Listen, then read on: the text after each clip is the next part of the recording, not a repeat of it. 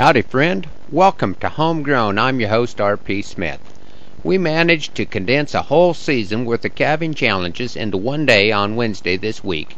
As often happens, things start piling up in the middle of the week because we have to get the work done so we can take part in what the kids have going on over the weekend. Looking at the calendar for Saturday, I saw that five out of the six kids were involved in off ranch activities all separate activities and locations scattered from North Platte to Kearney to Minden, and the other two here in Custer County. It was understood that there were some things we would not be able to get to, but it was also understood that I would not have any extra help, and I'd better be caught up here because I would need to fill in as a part-time chauffeur. Mom and Dad were saddled up, and we started in the bull pen, moving the bulls off the meadow to the feedlot. Then we sorted sixty yearling heifers off the cows and drove them five miles south to pasture. We then came home and sorted the have-not cows from the have calves and put them where the bulls had been.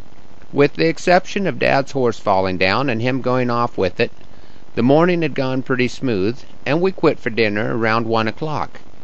I was working on my own in the afternoon and started by sorting off the Gomer bull and taking him over with the first calf heifers. As I was moving them through the gate into the pasture, I spotted a heifer that was in pretty tough shape. Her head was swollen up, and she was so gaunt she looked like a model for an Ace Reid cartoon. I was not seeing anything funny about this, and as I drove her toward the trailer, I spotted a calf with a broken leg, also not terribly funny. I managed to rope the crippled calf and get it in the trailer.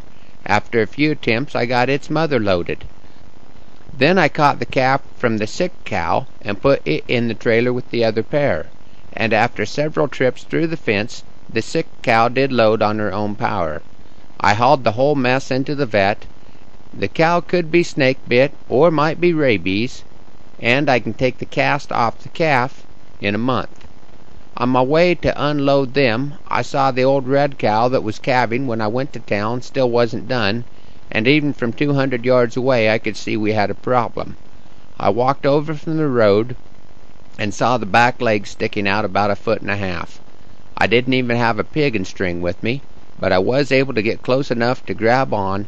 The calf came out in a hurry and was alive, and I thanked the Lord for that one. I unloaded the vet load and put my horse back in the trailer to head for the river. An old cow had lost a premature calf last week, and as I was wanting to cash her in on Thursday. As I rode through the bunch I found a calf that was pretty staggery. I brought it and the old cow home and rode out to check on the cow that had been calving earlier.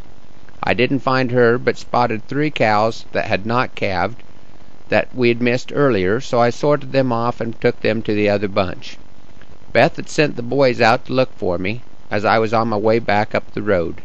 The shadow of the horse and rider in the headlights made an interesting picture.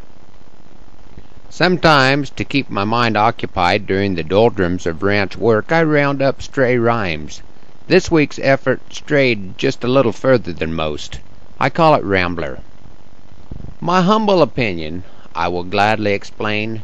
The disassembled have gathered and deemed me insane. My time has passed according to the weather vane so I will waltz to the airport and wait for a train. On a filly named Buster I will maintain the pace. This is not hard to do when you're running in place. If you never look forward, you can see where you've been, and mistakes are tradition when you make them again. We can all carry guns, but we can't wear our clothes. Tattoo my license on the bridge of my nose. To expose our shortcomings would seem quite absurd. The black-tailed dogie is now the state bird. When running in circles for all of your days, the trench that you wear should earn you a raise. Gridlock is golden, headlock is bliss. If you aim for nothing, you never will miss. No further wisdom I should now dispense, for I fear that my ramblings might start to make sense. And the angry crowd gathered now joyfully cheers. Re-elect the full body for the next fifty years. Thanks for riding along this week on Homegrown. Hope you can join us next time for another edition.